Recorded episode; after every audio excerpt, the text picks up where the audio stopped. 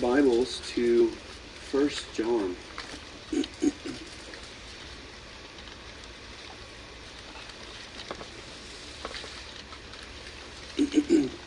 First John chapter 1. All right, well, we're going to be looking at the first four verses in First John, and then in the next two weeks, we're going to start uh, making our way through the first couple of chapters of First John. Uh, we obviously won't finish the book, but uh, after part, Pastor Mike returns, as I have the opportunity to preach over the next you know year perhaps, uh, I may uh, continue to work through this book. Um, but that's uh, that's the goal today. Is we're going to be looking at First John chapter one, the first four verses. Um, join me in prayer. Father God, we uh, as we turn our attention now to your word, Lord, I, I thank you for your kindness to us. Thank you that you've given us your word that you have given us everything that uh, that we need uh, for life and godliness, Lord. That uh, your word is clear and able to be understood. Lord, we pray for that this morning. That it is um, that we understand it, that we uh, uh, interpret it correctly, Lord, and that uh, you teach us through your word um, how to live godly lives as believers, Lord. I pray, God, that you help us to focus in this morning um, to um, and to regard your word as, as holy and and that uh, that you will um, speak to us through it, Lord. We we thank you and praise you, and we pray that you are glorified in Jesus' name. Amen. All right. Well, as I said, we're in the book of First John, and we're going to be looking at the first four verses of the book of First John. So let's go ahead and read it together to get started. 1 John chapter 1, verse 1. That which was from the beginning, which we have heard, which we have seen with our eyes, which we looked upon and have touched with our hands concerning the word of life. The life was made manifest, and we have seen it, and testify to it, or yeah, to it, and proclaim to you the eternal life which was with the Father and was made manifest to us. That's that which we have seen and heard we proclaim to you also to you so that you too may have fellowship with us. And indeed, our fellowship is with the Father and with his Son, Jesus Christ. And we are writing these things so that our joy may be made complete. What we have before us this morning is the prologue of 1 John. Now, you might ask yourself, what is a prologue? A prologue is a section of a book that properly orients and prepares the reader for their journey through a book. And uh, prologues are still common today. They don't just happen with books. Prologues are common in poetry, in plays, in music, and, and even in uh, movies. I bet you could recognize one of the most well known prologues today a long time ago in a galaxy far, far away. I bet you know those words. They're simple, they're memorable, and yet they stay, set the stage for arguably the most epic, popular uh, film series of all time. Now, for Star Wars, the prologue whisks you away from August 2021 to an unknown history in an unknown galaxy, um, an alien galaxy far, far away. It prepares you for what you're about to see. Well, in our text today, John seeks to do something similar. He's not preparing us for an intergalactic battle. Uh, but he is bringing us into his world and testifying about his experience as an apostle of Jesus Christ. He sets the stage so that we can properly understand his letter uh, and, and trust his authority, right? He, he shows us where he's coming from and why he's writing and what he hopes it will produce. Now, from John's day to today, um, there is a great need for this epistle when John wrote the book of First John, there was heresy that was making inroads into the church. Gnosticism uh, was uh, it, well. First of all, it wasn't exactly known exactly uh, what what the, the problems were, but by John's letter and certain statements by Irenaeus, we know that there was an early kind of Gnosticism that was sweeping throughout the church. Gnosticism was not fully developed at this time, but it was this proto Gnostic heresy that was deceiving some in the church, and that's why John writes. According to Irenaeus, it was a man named Cerinthus uh, who was promoting this false doctrine. Um, he, Cerinthus taught that Jesus was separate from Christ, but that Christ descended upon Jesus at his baptism and departed from Jesus when he died. The view was influenced by Docetism that views anything physical as evil and the spiritual world as the only pure things, pure world. Therefore, they maintain that God could not have come in the flesh. God coming and becoming flesh and dwelling among, uh, among us, that's absurd. Everyone knows that, that matter is evil, right? That was the view. And inherent in the Gnostic idea is that you needed to obtain a secret knowledge that you would uh, that would allow you to tap into the spiritual realm and set your spirit free. That was the teaching. That was prevalent in this day. So John writes to help the church identify these antichrists that were spreading uh, these Christological heresies in the church. But this is still happening today. People have many different ideas about Jesus that deviate from Scripture, and it infects the church. Still today, the historicity of Jesus coming in the flesh is challenged. He becomes the perfect ideal rather than the very real God who died on the cross to save us from our sins. In many churches today, even this idea of Docetism is still infecting the churches. In many churches today, there, there are people who are they're bored with the scriptures and they seek divine experiences. This brings spiritualism where, where personal revelation and personal experiences are prized over knowing the truth and walking in obedience. Whether it's tarot card reading in the church, it happens. Glory clouds, ecstatic, ecstatic gibberish passed off as heavenly language or, or seeking a special divine words, these all stem from a refusal to believe or be satisfied with God's revelation. They seek more. They seek a higher knowledge to guide them and direct them. And in light of this condition, John wants to give the church a clear understanding of the reality of Jesus and the gospel. And he assures his readers that those who believe the gospel and follow Jesus will have true fellowship with God. And so today in 1 John 1 1 through 4, John presents three facts about the word of life that will give you assurance and hope. You'll see that there in your in the notes provided. And the first the first uh, fact here is that it is real. It is real. Let's look at verse 1. That which was from the beginning, which we have heard, which we have seen with our eyes, which we have looked upon and have touched with our hands concerning the word of life. Now, John doesn't beat around the bush. He doesn't begin his letter with a, a warm greeting or an update about his ministry or his plans to visit. Uh, John is kind of coming in hot here. He's, he's going to come in right with that which was from the beginning, is what I'm, what I'm talking about here. He's talking about the word of life, as you can see at the end of verse 1. But what is this word of life uh, that's been manifested from the beginning? Now, you might think of jumping to John 1 1, right? Same author. Jump to John 1 1, and it says, In the beginning was the Word, and the Word was with God, and the Word was God. He was in the beginning with God. So, the Word is Jesus, right? Well, in this context here, it's actually the word life that refers to Jesus. Jesus is the, the life manifested, as you see there in verse 2. The life manifested. Uh, now, what we have going on here is something a little different than what we see in the gospel. The word of life is much more than just a historical manifestation of, of Christ at a specific time, which is more of what the Gospel of John is getting at. Um, instead, here in this epistle, John has something much more in mind. He's referring to Jesus, yes, but he's also referring to everything Jesus is and everything he accomplished. The full revelation of Jesus. John is talking about more than just the historical life of Jesus, and he's talking about uh, and he's talking about more than just the message of Jesus. He's speaking about both in an all-encompassing way. He's speaking about Jesus who is the message. Jesus is the culmination of all revelation. The, the word of life is all Christianity, which is Christ.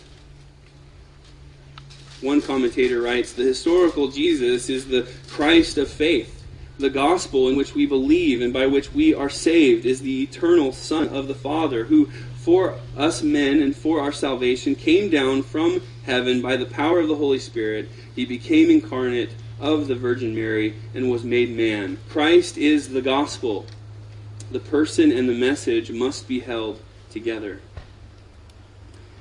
And that's what John preaches. He, he preaches the gospel, he preaches Christ. And we can have confidence in this message because John was there in the beginning of Jesus' ministry. He was in the begin- he was there in the beginning.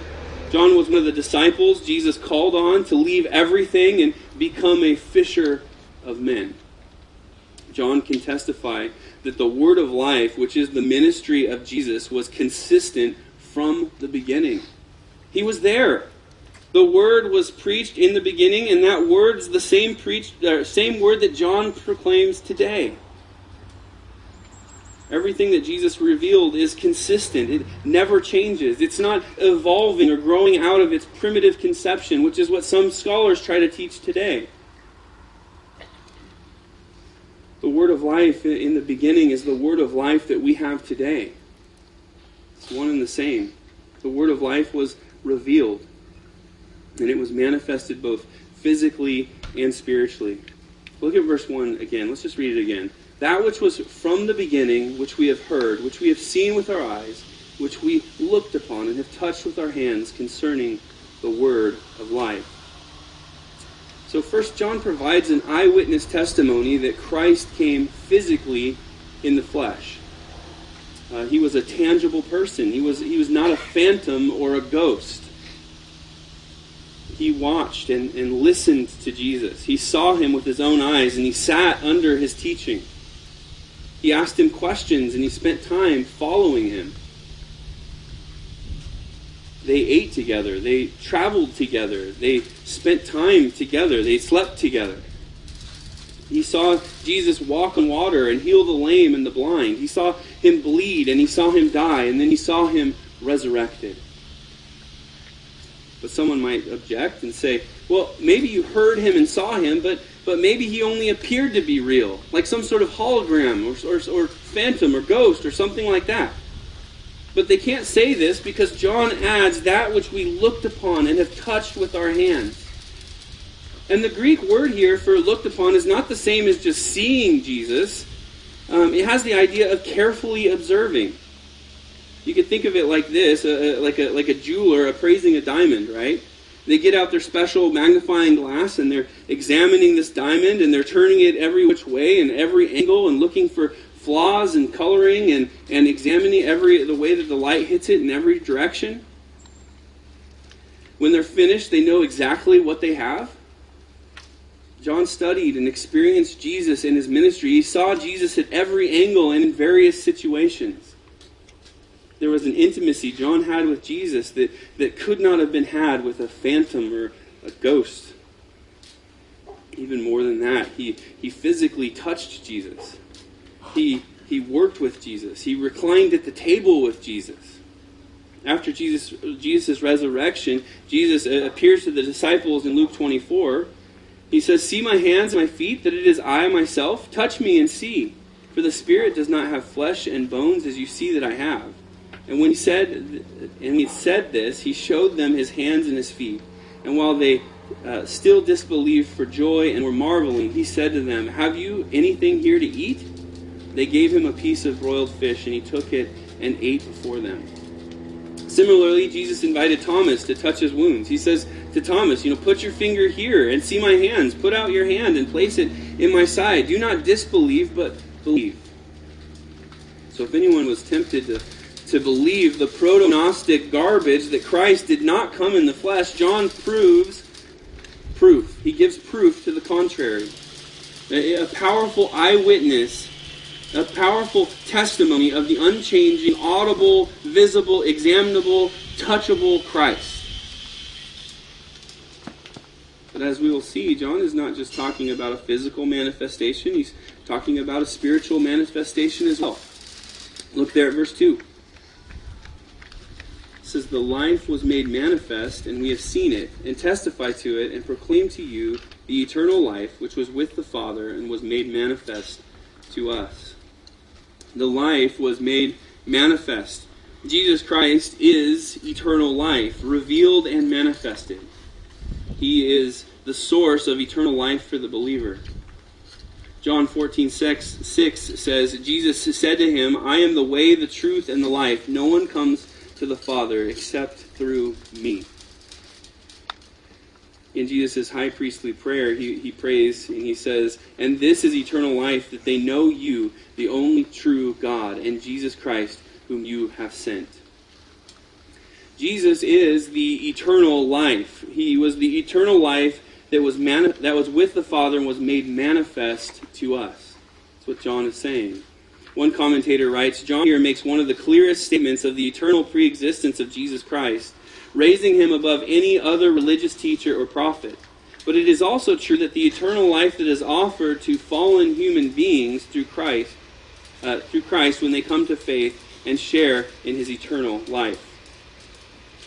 The, the life was revealed. Unlike the proto Gnostic uh, false teachers that taught, taught of a hidden or a secret knowledge that could only be, be attained by a few, the life here was revealed openly, and he taught openly. He was revealed openly for all to see, for all to hear, for all to believe in.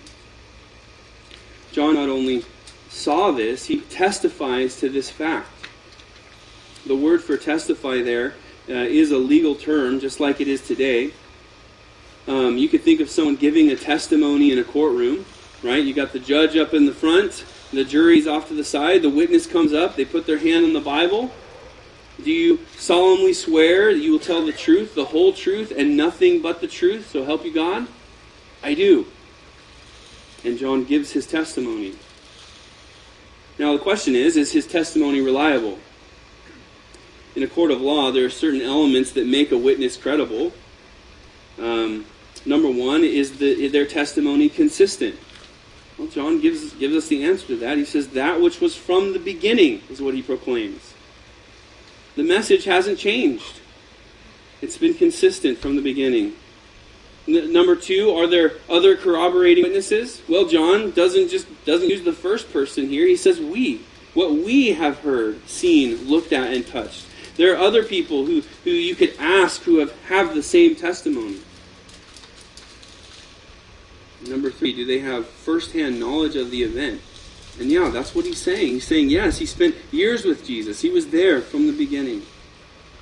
And all of this proves that John has the authority to refute the false doctrine coming into the church. But why does this matter?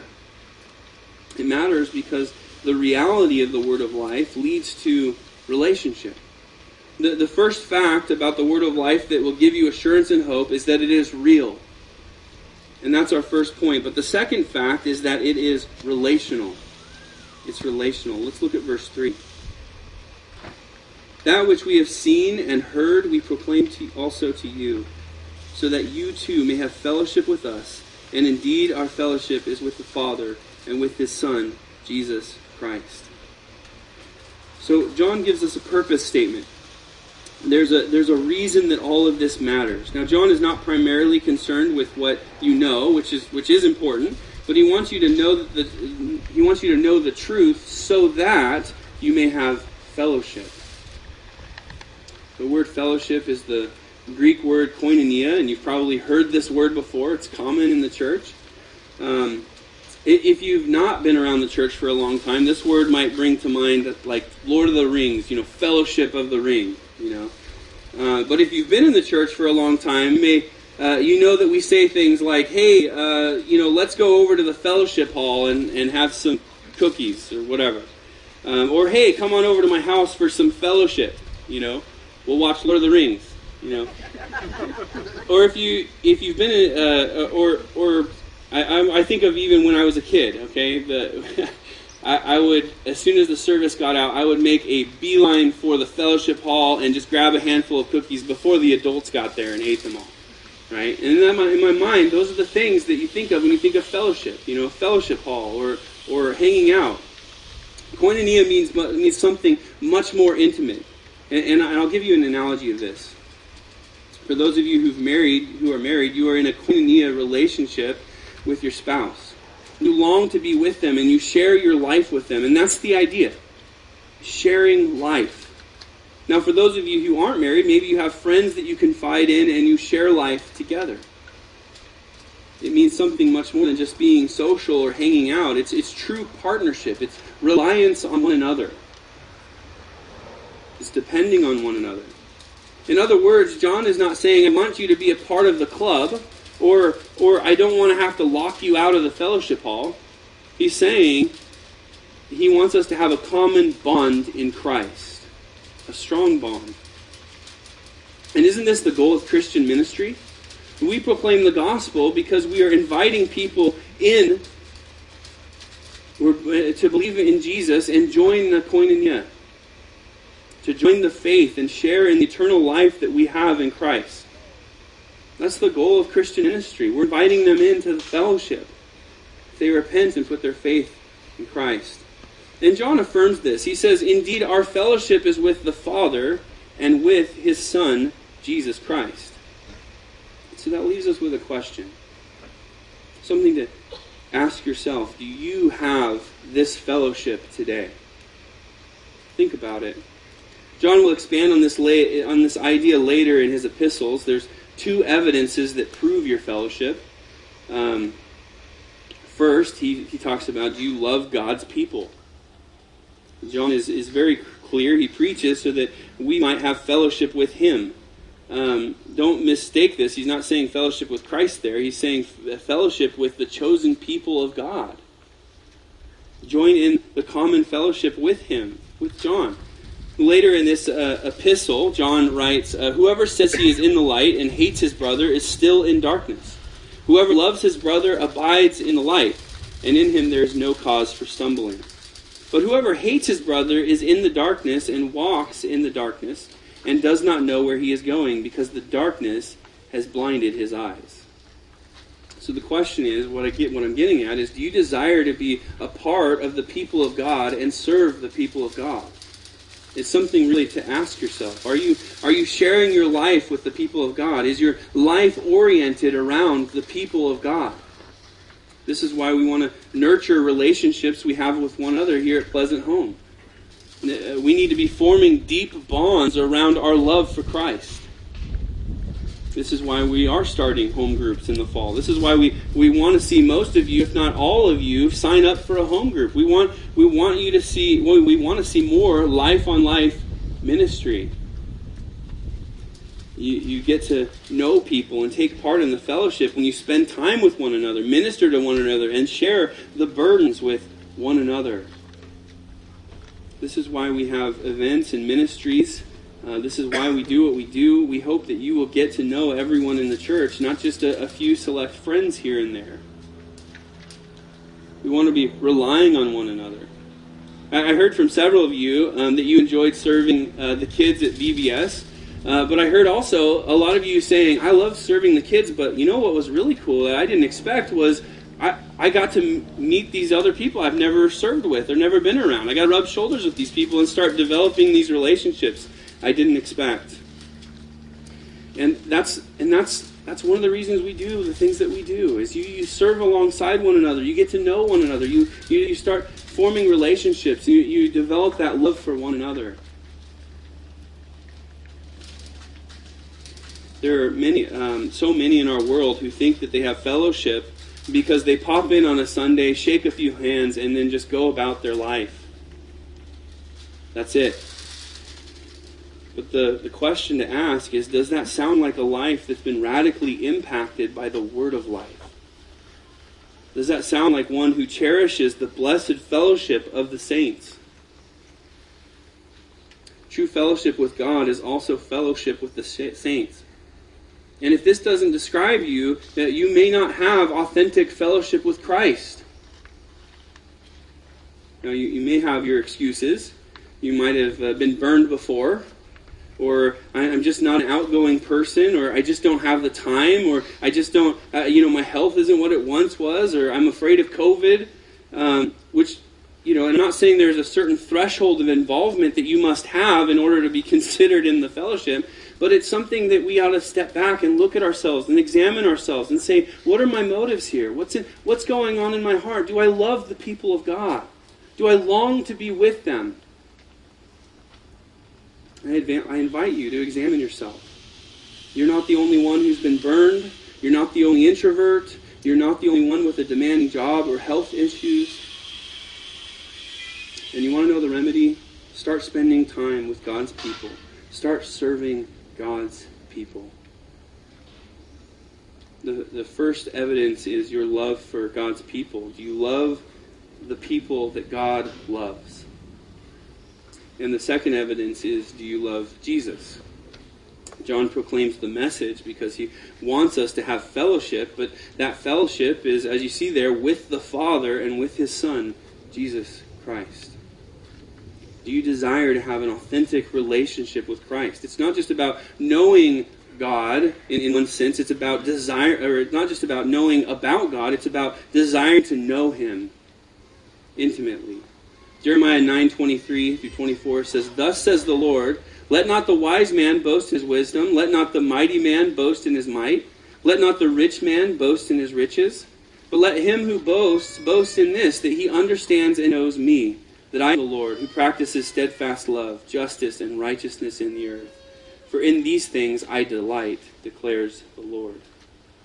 True fellowship is evidenced by your desire for intimate fellowship with God. Paul understands this fellowship in Christ. Um, that fellowship with Christ is fellowship in Christ. Galatians 2:20 I have been crucified with Christ it is no longer I who live but Christ who lives in me and the life I now live in the flesh I live by faith in the son of God who loved me and gave himself for me. I like uh, what John MacArthur how John MacArthur puts this. He says, "What happens when you are saved? You are immediately placed into a relationship, an eternal partnership with God and with Christ. The partnership is so intimate that you become the temple of God and you are in some ways indistinguishable from Christ. You see, your heart belongs with Christ. He holds your affections. And if this doesn't describe you, then your fellowship may not be authentic. You may not have true fellowship with Christ, and you need to put your faith and your trust in Him. However, I do have confidence that this does this does describe most of you. I've I've only been at this church for, for six months, and I know that, that many of you, or most of you, are here because you love God and love His people. I've got to experience some of that love. So it's to you that John gives this second purpose for writing. Look at verse 4. And we are writing these things so that our joy may be complete the first fact about the word of life that will give you assurance and hope is that it is real. The second fact is that it is relational. And the third is that it results in joy. It results in joy. Fellowship in, in the gospel brings total satisfaction and joy. The purpose of everything that follows in John's letter is written not to condemn the true church, but to define the true church. It will reveal those who are truly in fellowship with us. And the result is that it will, it will give us joy. Uh, we will uh, rejoice in the confidence of our common salvation. But before I elaborate on this, we must acknowledge that the opposite is true as well.